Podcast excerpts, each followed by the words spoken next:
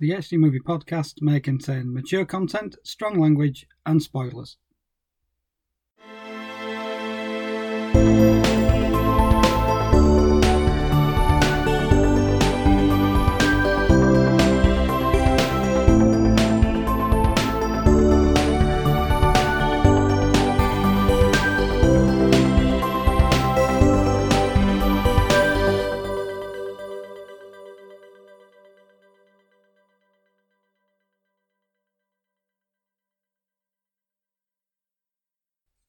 Hello and welcome to episode 95 of the HD Movie Podcast. I'm Darren Gaskell. And I'm Hayley Alice Roberts. And in today's episode, we have a double bill of 95. We have two movies from 1995. Later on in the podcast, we're going to be talking about Jim Wynorski's The Wasp Woman. But first, we're going to be talking about Amy Heckerling's Clueless.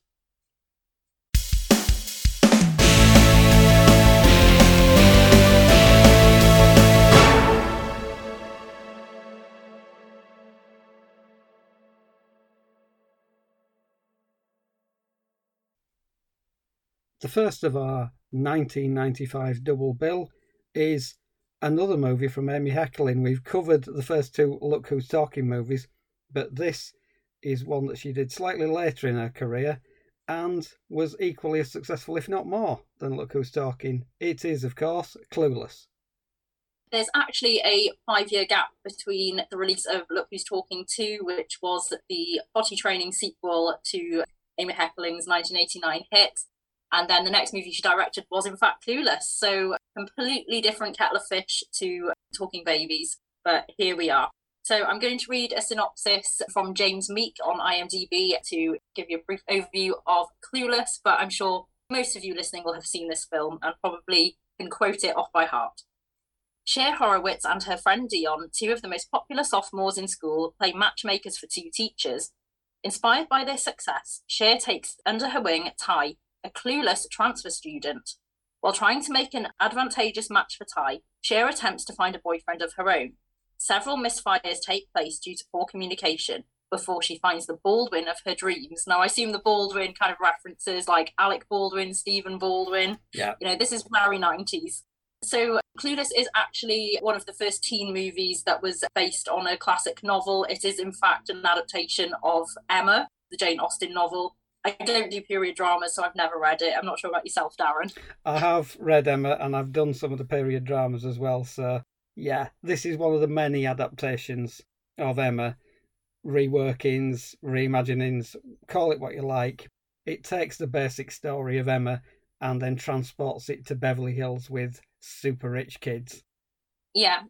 So, this film, I think it's quite a popular, beloved film, nostalgic film for a lot of people. It's very quotable, and it's one that is considered one of the top teen movies of the era. When you look back at that era where you had all the adaptations and your American Pies and all that kind of stuff. But this was one that is one of the more memorable ones that people do tend to revisit. And I can see why, but this film is just not my thing. It's not my bag. And you'd be thinking, listening to this episode, that I would probably be more the demographic of this film than Darren is. But actually, just to flip things over on its head, Darren is a fan of this movie, and I'm not particularly. It just doesn't land with me. It's quite cheesy and girly, which is not really my bag. I can see why people like it. I can see how it has slice of life, but with a drip of surrealism to it. The way Look Who's Talking did, how that was a commentary on motherhood, and this is a commentary on teenagers. But I don't know. I just didn't feel like I was enjoying this movie, and I don't think it's aged particularly well either. So I don't know. I just didn't really feel it with Clueless this time around. Yeah, cheesy and girly. You wouldn't think I would like cheesy and girly, but I do have quite a soft spot for quite a lot of cheesy and girly stuff. It is very stylized, I have to say. It's shot from a certain perspective. There's a lot of valley slang in it. I wouldn't say it's of its time because I think there are certain things about the movie that transcend when it was made, but there are certain references within the movie that put it firmly in the mid 90s. Of course, it was the movie that catapulted Alicia Silverstone to stardom, and she is very good in this, playing this kind of generous but selfish type at the same time, very much like the Emma character in the novel.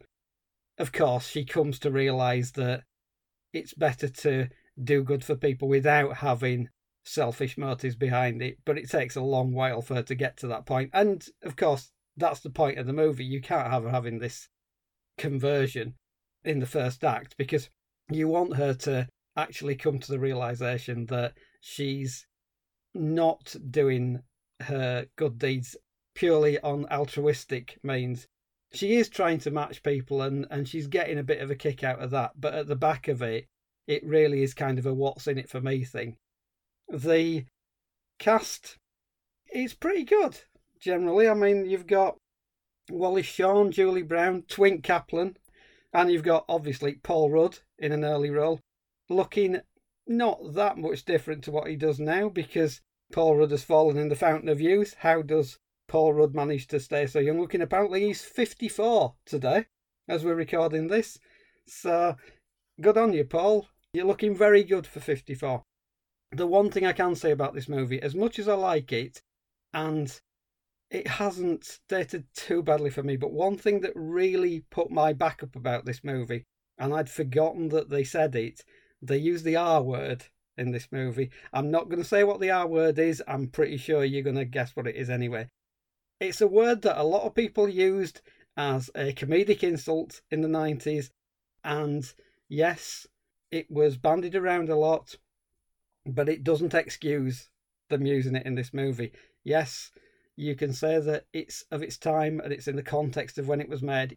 It doesn't make it any more right than it did back then. I really cringed when they said that word. It was like, you know, it's not necessary. But I know it was how a lot of college kids talked at the time, and they were throwing this insult around. It's not great. It's just. I'm not saying cut it. I'm not saying cut it out of the movie, but at the same time, when they said it, I was like, oh, God. I'd forgotten that they used this word. The rest of it is fine, but if you don't like this word, I think it comes quite early on in the movie. There's a, a shortened version of the same word that happens quite late in the movie. In these more enlightened times, I think you get to that point and you just think, "Oh no, I wish I wish they hadn't used that word."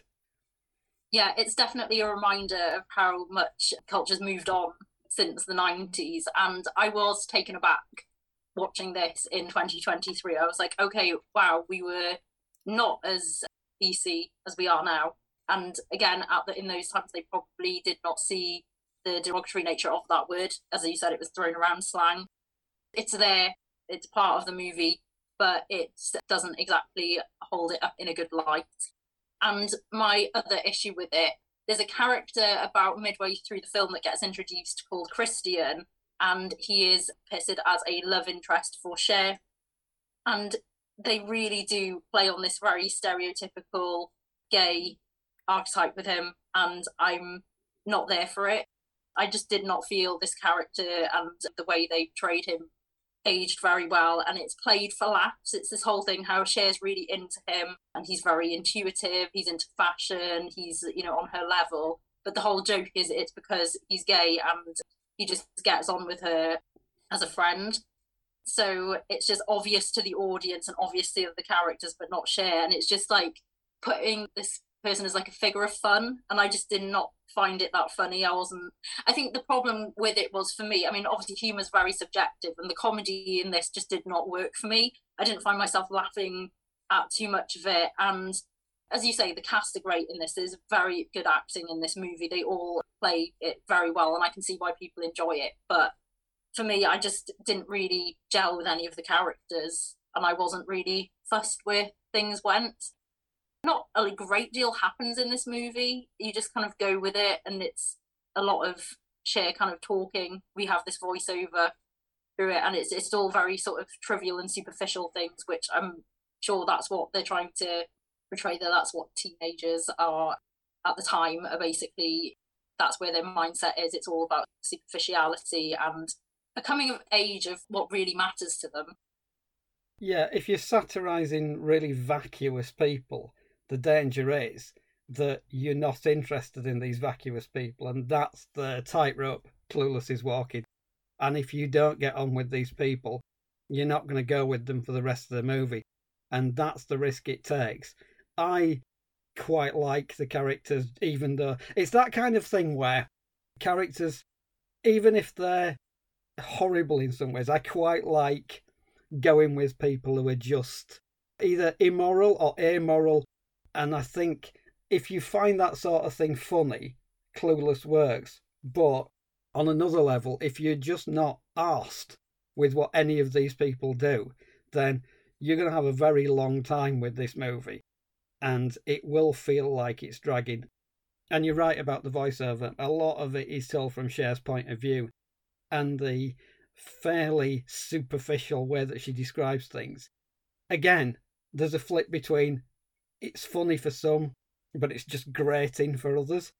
And I think at the time it was something a bit fresh and it was tapping into a certain kind of lifestyle and it was satirizing the super rich kids and how nothing really matters to them other than fashion and very, very surface type of things.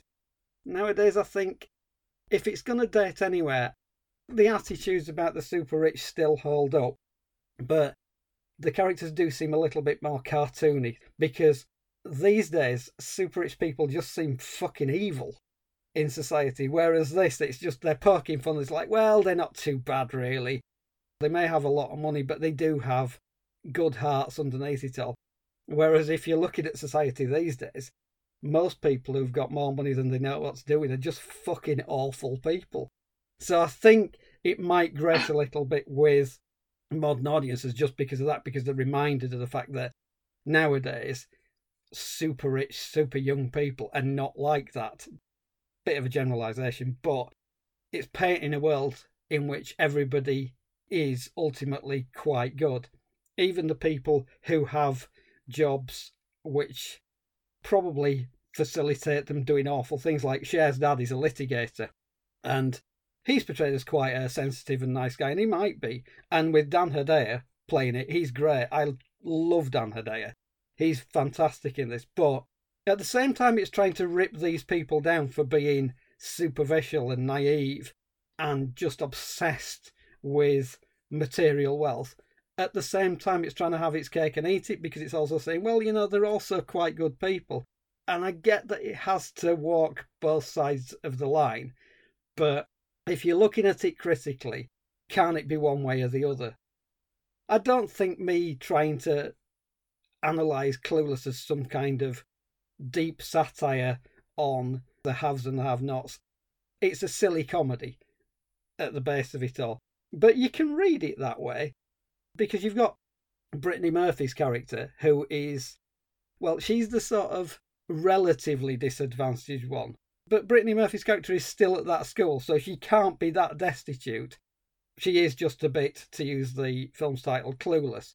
And she becomes a project for Cher to make over and try to get a guy for. And it's fun, but if you're not latching onto this sort of thing and you're not interested in the characters, no amount of silly comedy is going to drag you back from the abyss in this one because if you're not going with them within the first 10 minutes, it's just like, oh, fuck these people. I don't care about them.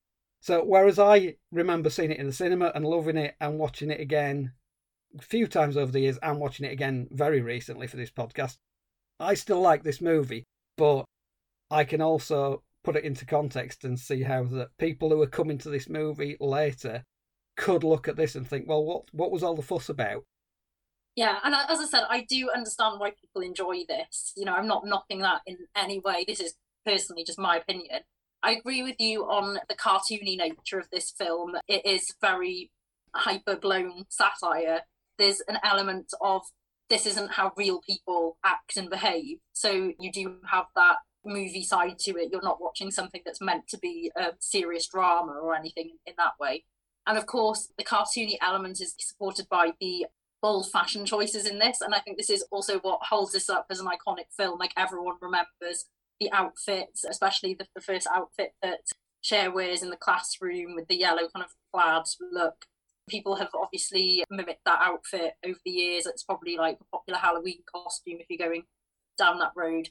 And I think where it doesn't land with me, I used to love the teen movie genre back when I was a preteen and a teen. And I think the problem lies is just I'm getting older and I just kind of moved on from this type of film where I just can't relate to it anymore. I think I think that's um, a major problem. Interestingly, though, looking back at Clueless, it was a lot more innocent compared to the sex comedies we got a bit later on in the 90s.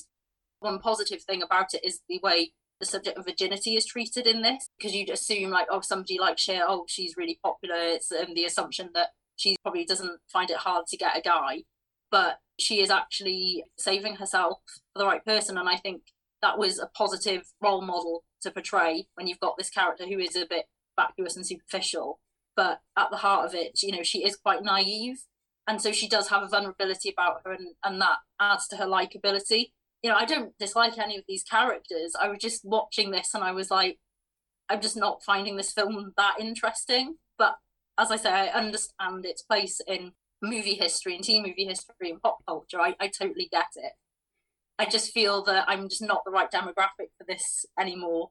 That's where it is. It's just me being old and grumpy. Yeah, and usually I'm the old and grumpy one. So this is an interesting turn, of, interesting turn of events. And I think you're right. I mean, if you've come to this later on, I remember going to see it in the cinema when it was out, and I was much younger, and it landed for me then. And there is as with all of these things, there's a bit of nostalgia comes into play, and you feel the same way that you did when you first saw the movie. There's some of that coming into play, and I did remember some of the lines in it. There's one point where Amber, who is Cher's nemesis, has had some nose job done, and then she's in this tennis session and she's not allowed to take part because a surgeon has said something like she isn't allowed to participate in any activity where balls fly at her face and somebody says, "Well, bang goes your social life then," and it's a very silly joke, and it's an obvious one. You know it's coming, but that's the sort of stuff that makes me chuckle. The thing where Tai gets knocked out, and they're trying to keep her from slipping back into unconsciousness, and they're saying to this guy, saying, "Well, just keep talking to her, ask her some questions." And he says, "Okay, right, okay. What's what's seven times seven? And they go, "No, no, stuff she knows." so, so stuff like that. It's daft, but it it gives me a slightly warm glow remembering all of this stuff. And the soundtrack is pretty good for this.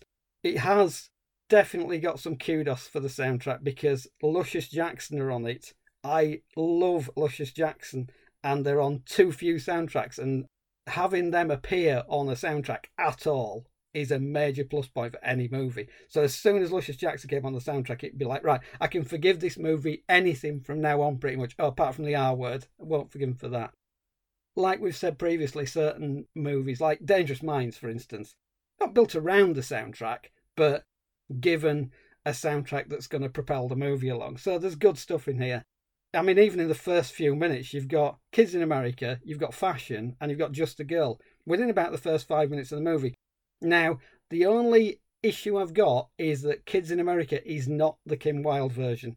If you're going to put Kids in America on a soundtrack, I'm sorry, it's got to be Kim Wilde. I don't care how good the cover is, it's got to be Kim Wilde. I wonder if that was like a royalties issue, or possibly, yeah. They, they probably just could not get the rights to that yeah. version, so, so it's stuck in cover, or they were just trying to modernise it because obviously Kids in America came out in the 80s and yeah. it's a 90s movie, so they were just updating it for the film. And of course, yeah, no doubt, just a girl, amazing song.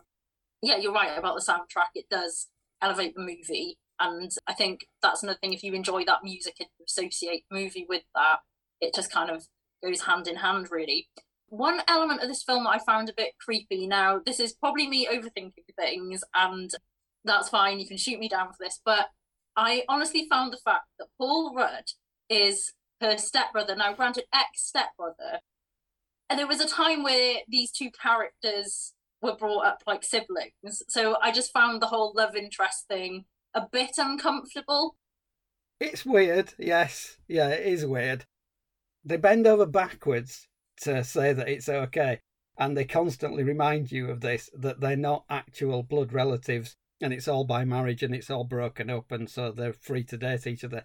The number of times that they mention this to make you think, well, this is okay, leads me to believe slightly that this is not okay because if you're constantly telling the audience, yeah, it's fine if these two get together. If you say it once, yeah, it's fine. If you if you give the explanation about, you know, it's only by marriage, that's fine if they do it once.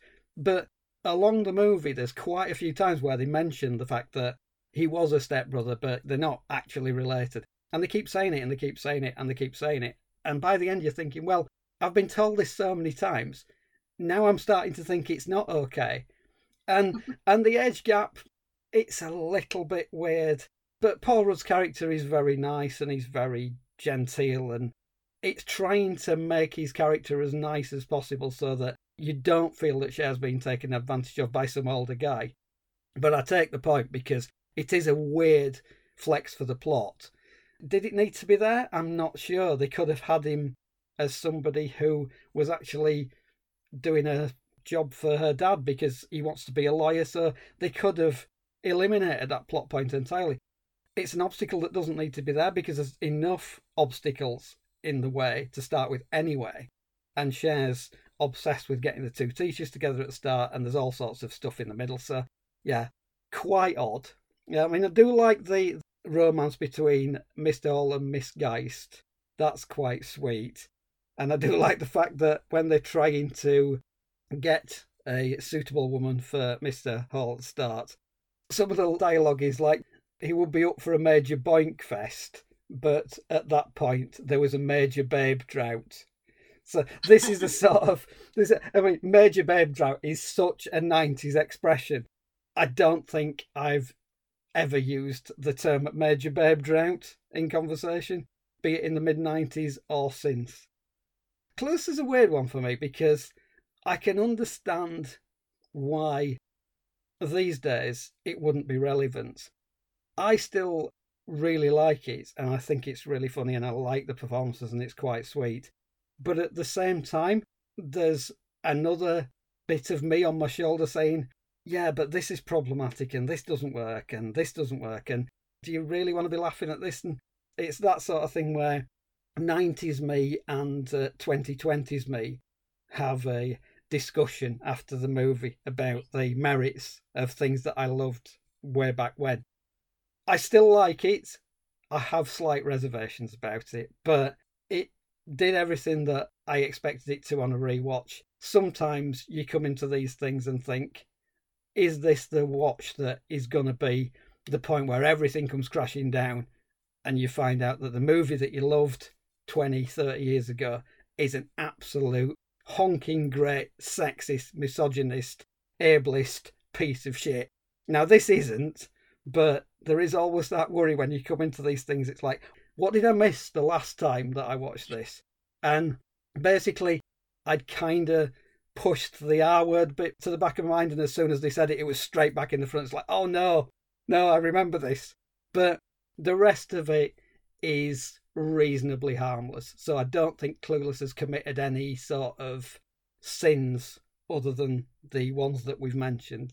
But like with any 90s movie, and certainly with any 80s movie, it was a different time. And it's not excusing the movies, but there are certain things within these movies where if you watch it with a 2023 sensibility, you're going to go, oh God, did I think that was acceptable back then? You're going to pick holes in it. It's just completely yeah. inevitable. I think with any movie, and it is always that risk when you return to something that you hold up in high regard. So I think for me, this wasn't a film that I was particularly attached to. I think I've seen it once back in the day. I remember the TV show. There was a TV show that came out a year later.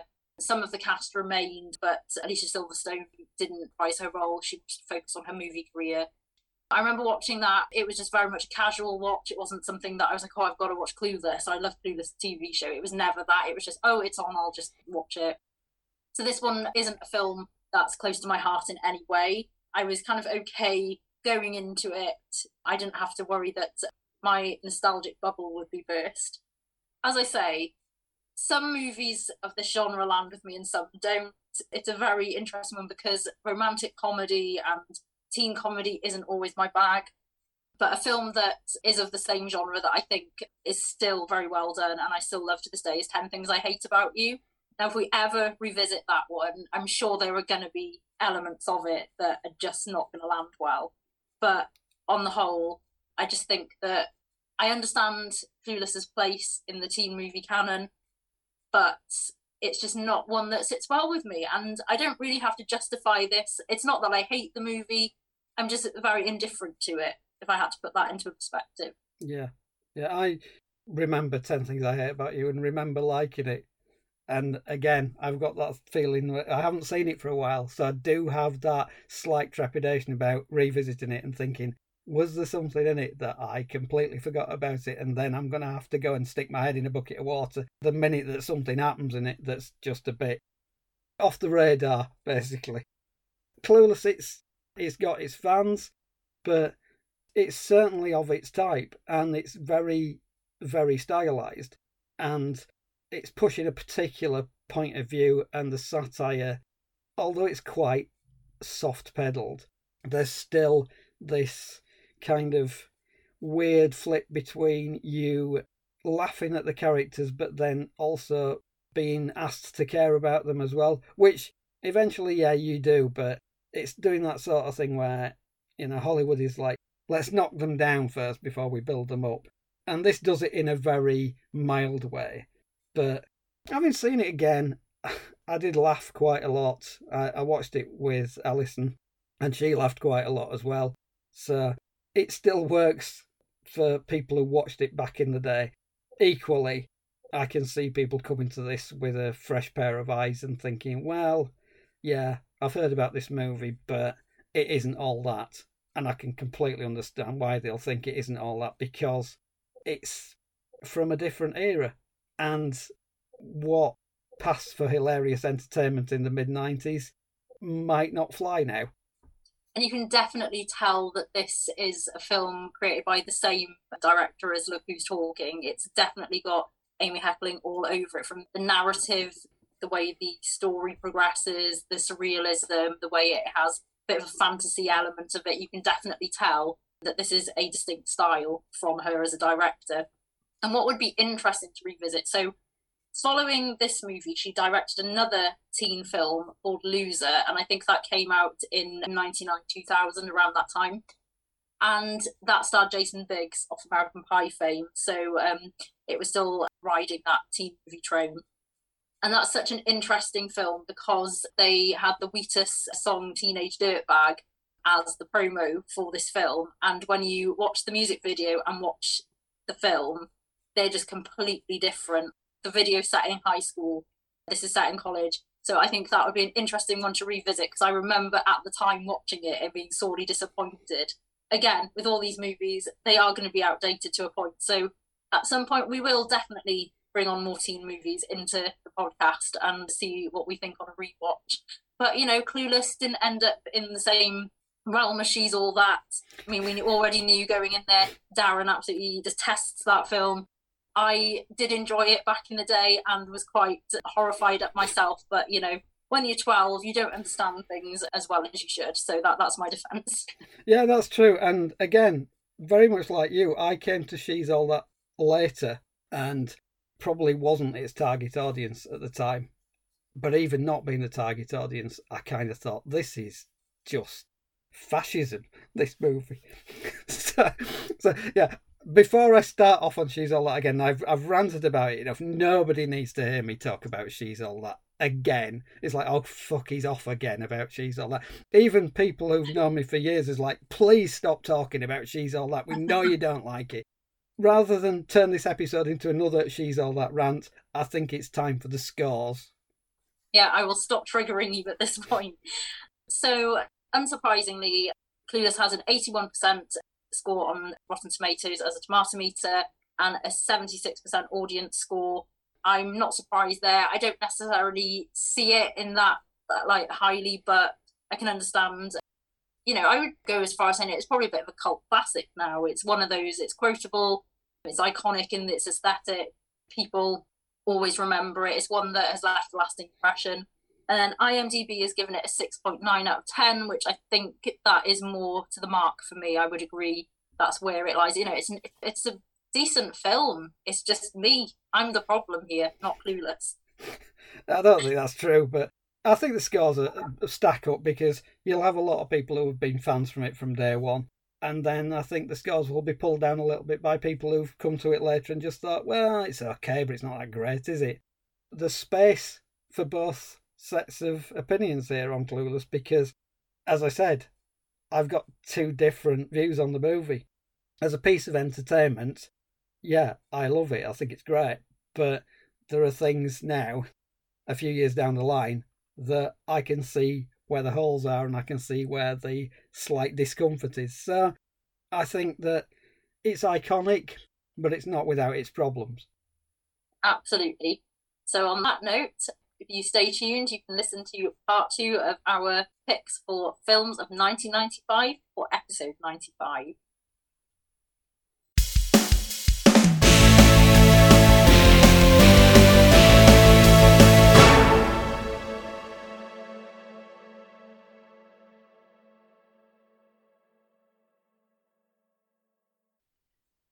And for the second half of our 1995 double bill, we head over to Roger Corman's stable for a remake of his 1959 movie The Wasp Woman. It's the 1995 version of The Wasp Woman. So, this was part of a series of movies that Roger Corman produced for Showtime for cable TV under the banner Roger Corman Presents. And he managed to do 14 movies for screening in 1995. That's an amazing amount of product to get out within a few months.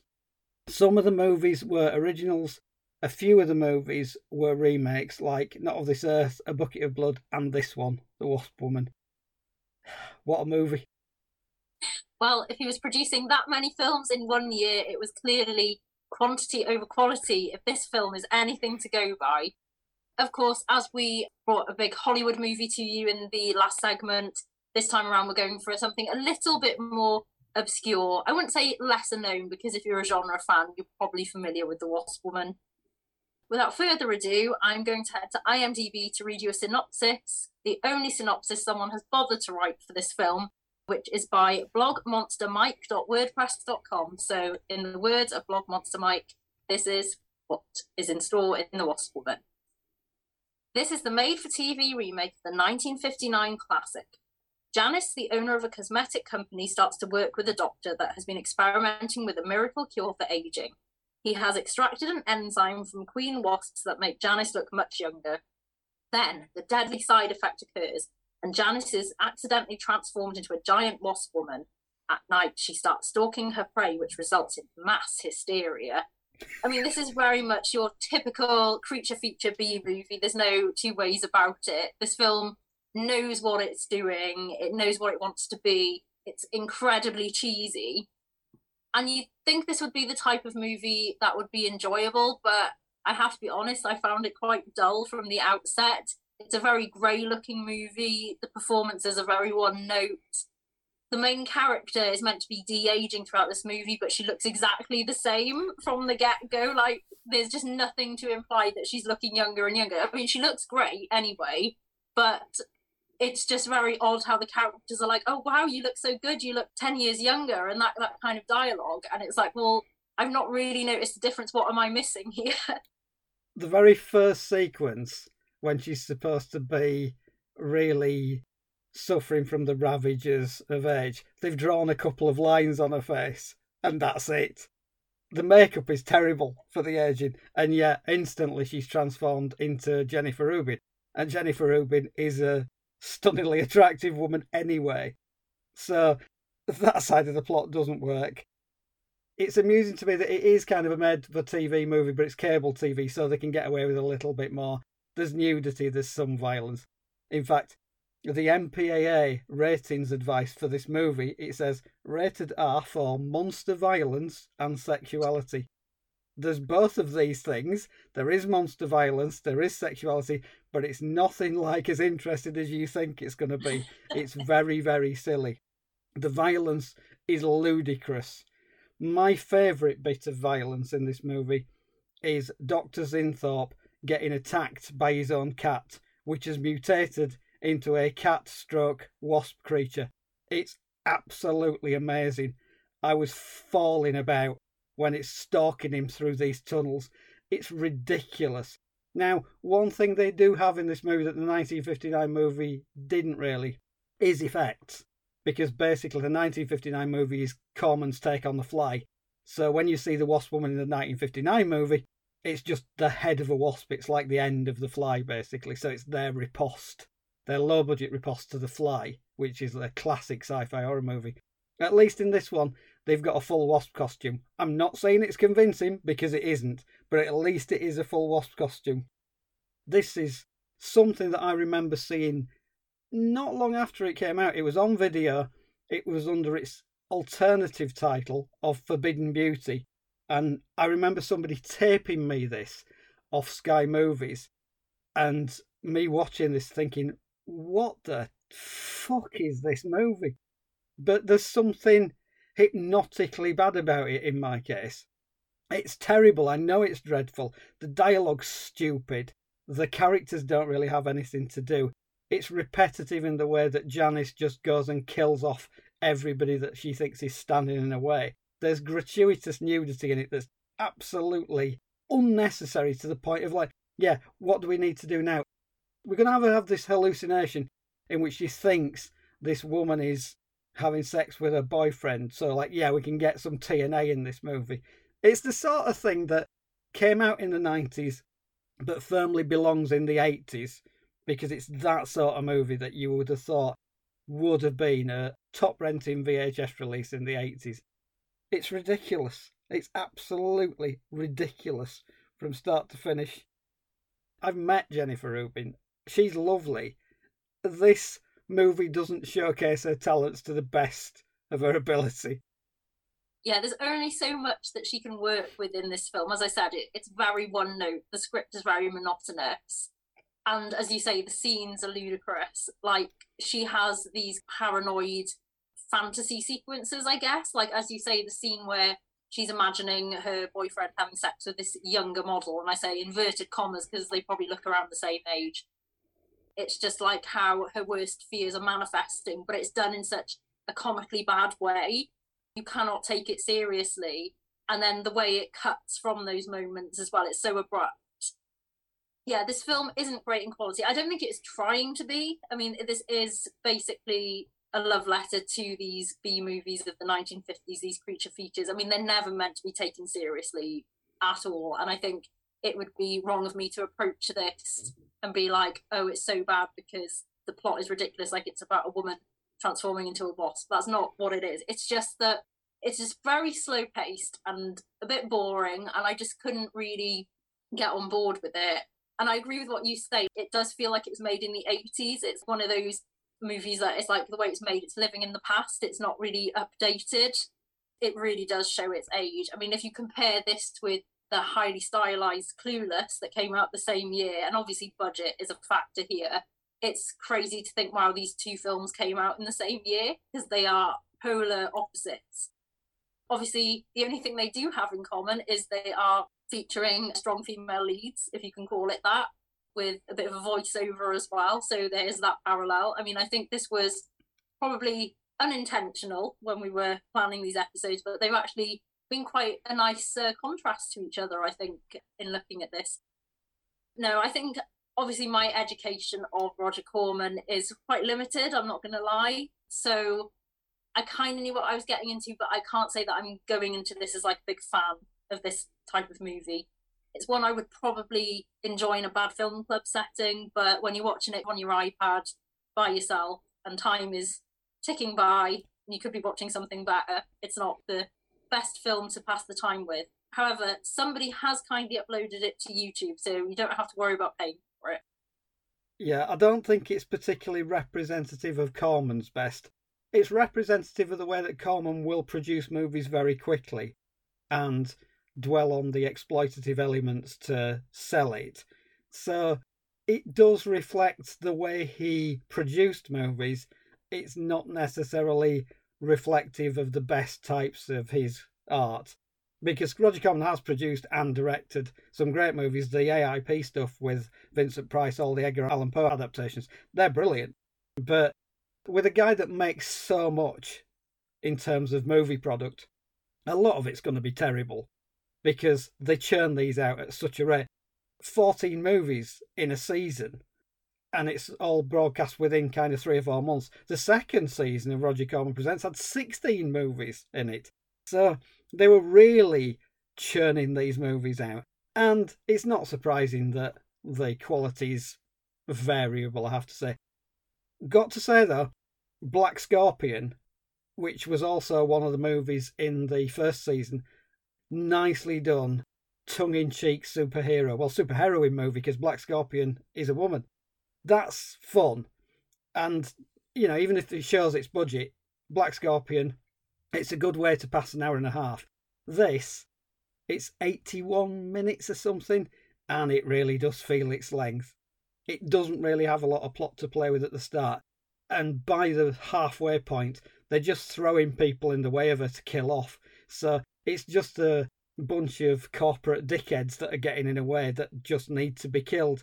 And by the end, she's just hallucinating so much that everybody is a threat to her, including the secretary, Mary, who has the best bit of continuity in the entire movie.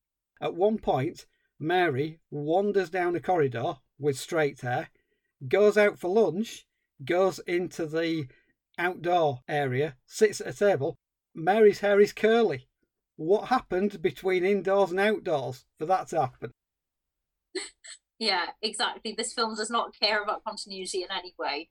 It kind of reminded me of an adult version of the uh, Buffy the Vampire Slayer episode Teacher's Pet from uh, the first season. I think it's like fourth episode of ever of Buffy to be released, and it's about a praying mantis. So it is that seductive older woman type but actually, I think the character in this is a little bit more forthright and very forward in how she approaches her victims. It's, a bit rapey to a point, but turn the table. So it's, it's her preying on these men, and even when they're like, "No, what are you doing?" Yeah, she's uh, not going to take no for an answer. So I thought that was quite interesting and a bit uncomfortable. But it's handled so terribly in its clumsiness of the way it's acted and shot. It's just, yeah, okay, it's just one of those bad movies, but not one that I got a great deal of enjoyment out of. Again, this is the episode where I'm very old and very grumpy, as we've already established. But I will say the wasp hybrid cat was pretty inventive and that was funny. And I think knowing that the effects aren't going to be of the best quality in this film, that when you're waiting to get that image of that wasp cat, I mean, it is pretty hilarious. I'll give it that. It's almost on par with that film we saw at Abertoir many years ago with the mutant cat within a cat on a boat. I think it's definitely on par with that somewhere.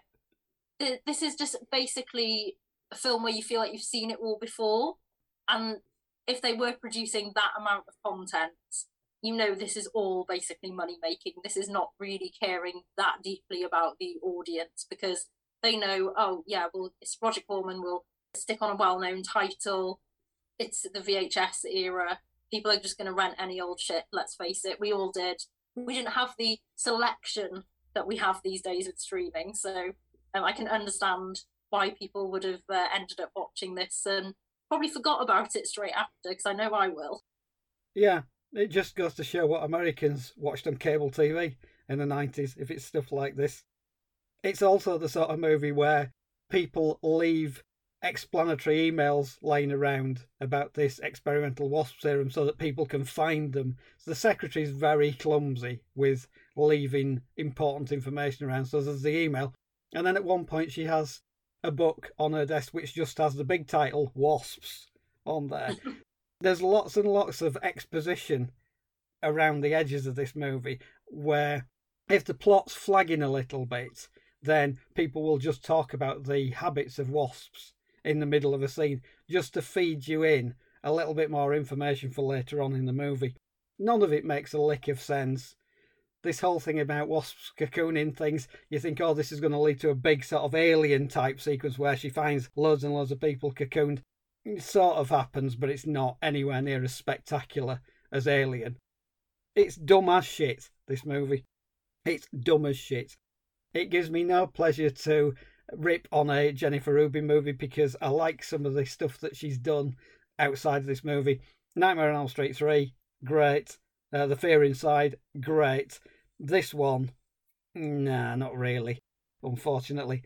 And even if you look at it with the most tolerant of eyes, it's still quite dull. As you say, not an awful lot happens in it. And the gore isn't really there to pay off.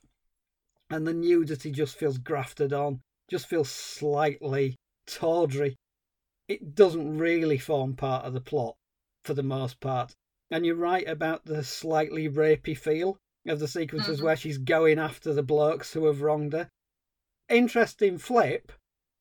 Yeah, if it had been the other way around, it would have been, oh God, this is really, really awful.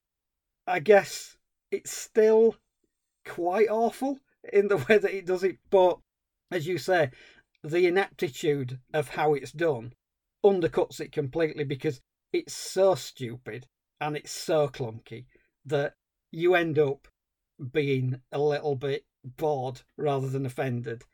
And the big climax, it basically boils down to the wasp creature having a bit of an attack of conscience and then allowing itself to get blown up, which is kind of a so what sort of ending. So even the ending isn't great. It doesn't really build to anything. Go figure. It's one of those movies which I remembered it from seeing it years ago. It's very, very hard to get hold of even now, which is why we ended up having to go to YouTube for it because it's not on any disc release as far as I can see. It isn't even on any streaming services in the UK as far as I can see. So we ended up getting this VHS rip copy from YouTube, I'd have quite happily rented this if it had been available and then probably thought, why the fuck did I rent this? But from 95 to now, some of it came back to me, but what didn't come back to me was how plodding and dull it was for most of its runtime. And the odd bit like the cat attacking the doctor. There's tiny little bits of invention in there which just about keep you watching it, but overall, it's no great shakes, this movie. And I remember my reaction to this when I watched it on, on tape. It wasn't the same this time. It was kind of, you know, why, why did it get that reaction out of me in the 90s? Even back then, because I was watching some fairly gory and, I wouldn't say extreme horror movies, but stuff that pushed the envelope a little bit. So I can't understand why this must have caught me at a weird time. Either that or it was just like, oh, it's got Jennifer Rubin in it, I'll watch it. And maybe at that sort of time, I was just giving anything with Jennifer Rubin in it a pass. I understand why. But now, I just sat through it and thought, this is just so unutterably plodding. If it had leaned into its ridiculousness a bit more, I think it would have been a lot of fun.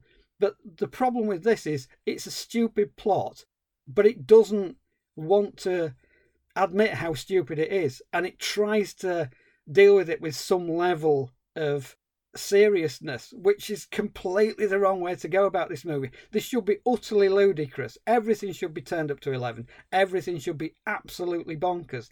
And because it's trying to throw in a bit of commentary about fashion and the way that we view women, yeah, I'm fine with all of that, but you still have to make it fun.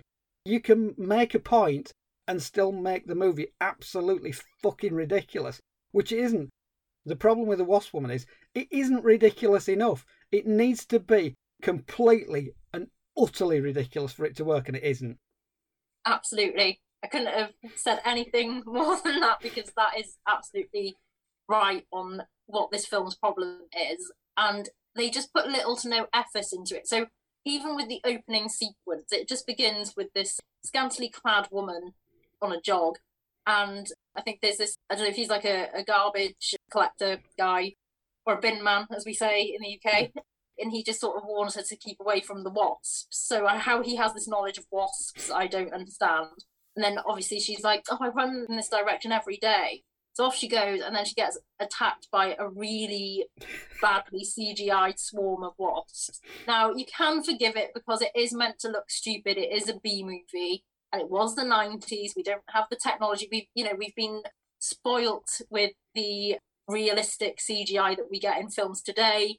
And sometimes it's hard to look back and forgive these things. Like they just did not have those resources. But this is pretty bad, and she just sort of falls over, screams, you don't really see anything. Then the opening credit sequence begins, where they are blatantly ripping off Candyman. I think everything about the way they were having these swarms of wasps coming together is very reminiscent of the bees in Candyman. And then even the score, because they have this ethereal vocals in, in the score and the theme music. But the theme music was really annoying. I hated it probably as much as that other film you made me watch a few years ago that we oh, don't agree on. Are we not talking about the Boogeyman again, are we? Yeah, just a quick comparison. well, the Tim the, yeah. the Tim Krog electronic score in the Boogeyman. Yeah, this was on par with awful, as awful as that for me. So, yeah, I, I do struggle sometimes to appreciate the same things as you, but that's fair. You know, it'd be boring if we were all the same. That, that's so. fair. I mean, and to be perfectly honest, I didn't really appreciate this the second time round either because it just didn't hit any of the notes. I'm guessing that maybe the first time I watched it very late and very drunk, and I think you need to be very drunk to get a lot out of this. Specifically, very drunk with another group of very drunk people I think you might enjoy it then. As you say, in a bad film club setting, I think you'd have a hoot with this movie because there's so much to unpack with an audience. But you're right. If you're sitting on your own, just watching this and then trying to make some sort of art defense for it in a podcast, not going to work, really. It, there's nothing you can say about this movie. You can't go in front of people and just say that this is a good movie because it's just too difficult a task. And the reason it's not a good movie is that it just isn't fun. This should be fun, and it's not. And I'm disappointed that it's not because if you look at the plot on paper, you just think this is going to be so daft. I'm going to have a really good time with this. It just isn't daft. It just tries to do something a little bit different. But in trying to do that, it takes all the fun out of it. I want ridiculousness. Even the wasp kills, yeah, the costume's stupid and people basically don't move while this wasp creature gropes them a bit and then they fall to the floor dead. But even that, it just seems a little bit lacking in excitement and invention. Oh, they're dead. Let's get them out of the way. Who's, who's the next one? Yeah, oh, he's coming to her house. Like, he's dead as well. Right, okay, she's suspecting the secretary now. Let's get her over. And it's they are just lining people up by the end to just get killed off. Whereas that works in a slasher movie, this isn't a slasher movie. You need to be at least on side with some of the characters, but the characters here are either so repulsive or so boring that you don't have anything to hang on to. The boyfriend, for instance, how fucking dull is her boyfriend? I got no interest out of him at all. Even when he's painted as this kind of white knight at the end, he's riding to save the day, save the secretary again, I was just thinking, I don't give a fucking shit whether he saves her or not because he's so dull. She's all right. I mean, the secretary, she's probably the most interesting character in the movie, save for Janice. But I don't really care who gets out of this. I'm really not bothered. Oh, it's got blown up. I wonder if they're going to have something where something's survived. But yeah, the cat wasp is still around, isn't it? Well, we never got Wasp Woman 2 Cat Wasp which is a bit of a shame because I'd have liked to see 80 minutes of the cat flying around attacking people. But there you go, we never got the cat wasp. I mean, I think that premise would wear thin after a while, given the uh, quality of this one. And yeah, it's also bland. The characters are bland. There's just nothing going for this film really, apart from a glimpse of a wasp cat, which is its saving grace. I mean, I didn't mind the wasp woman costume. I mean, it is ridiculous. It's meant to be and it's very much of its time. So I did appreciate that. As I say, it's like very reminiscent of Buffy. I think that and that kind yeah. of cult fantasy TV shows of the day. So that I didn't mind so much. But uh, yeah, this this film didn't entertain me. And going by IMDb scores, IMDb haven't been entertained either. It's got a 4.1 out of 10, which I think is fairly generous. And then there's no critic reviews whatsoever on Rotten Tomatoes, and it has a 13% audience score. there is a small minority of people that clearly see some merit in this film. We are not in that 13%, sadly. Unfortunately, but... not. No. I'm pretty sure that cable TV movies, the critics would have had a look at it, and certainly probably had a look at the title and thought, nope, nope, not touching that. 13% audience. I can't disagree with that because, yeah, 13% of people thought this was kind of good or above. Fair enough. Somebody might have enjoyed this. I guess if you're being extremely forgiving about it, it may have some pleasurable elements, this movie, but it just feels thrown together. And even with decent actors in it, you've got Jennifer Rubin, you've got Daniel J. Travanti, better known for Hill Street Blues. You've got Gerrit Graham. So you've got decent actors in there, but they're given nothing to do apart from all of these archetypes. So Gerrit Graham is just this sleazeball. He just has to be this corporate knobhead most of the time.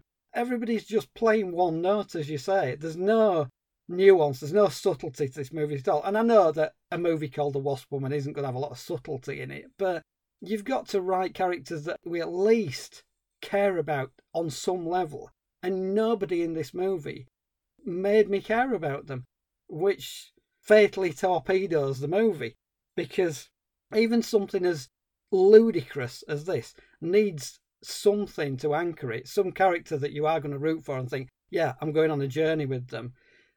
And it doesn't really seem to know whether it wants to portray Janice as a supervillain or misunderstood or somebody who can't control her urges if they were going for something like Marilyn Chambers in Rabid, where she's ostensibly the bad guy, but she's not really, it's not her fault. If they were going for that sort of thing, that doesn't work.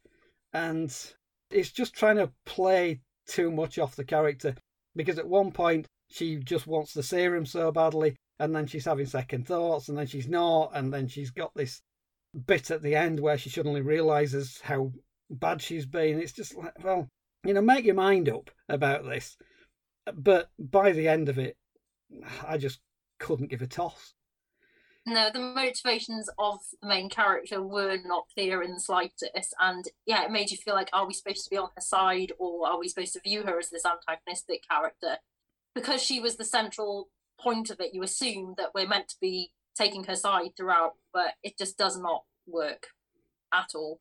And I think considering this was on the cusp of the Scream era, and how this was the state of horror films pre 1996. Sometimes it makes you realize how bad things were when you see content like this. There was just no invention anymore. The genre definitely needed that well earned kick up the arse, which it did get thanks to Wes Craven, in my opinion, of course. This is just an example of how derivative the genre had become at this point. And I think if content was continually made and churned out in this vein, I don't know if horror would have stood the test of time like it has. Yeah, I think the mid 90s were a bit of a watershed moment for horror. Interestingly, 1995 also saw Jennifer Rubin in a sci fi horror called Screamers, which is really good. So she kind of had both extremes. I mean, Screamers is really tense and it's quite nasty and it's got a good cast and it motors along. This is the polar opposite of Screamers. So if anybody's looking for a 1995 Jennifer Rubin horror movie, go look for Screamers. This one, if you want to actually see something this bizarre, I would recommend that you dip in for 10 minutes. But you don't want to stick it out for the full 81 because nothing happens of any consequence. Fast forward to the bits where you see the wasp costume, oh, and the wasp cat, obviously, but everything else you can go to your grave happy that you have never seen The Wasp Woman. You have not missed anything if you haven't seen this movie. Absolutely. It's just predictably boring at the end of it. And yeah, these were two movies of 1995. I think I'm going to have to go with Clueless as my favourite out of the two. I was having high hopes that a horror movie would fulfill my enjoyment slightly more, but no, I'm going to have to go for the girly teen movie that I didn't care for that much either. Well, I'm certainly going for the girly teen movie because I did like Clueless even on the umpteenth watch of it.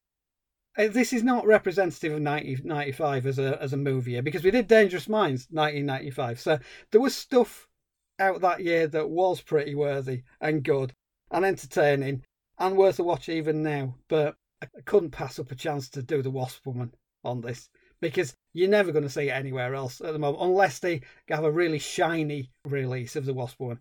Is like Arrow Video ever going to do the Wasp Woman?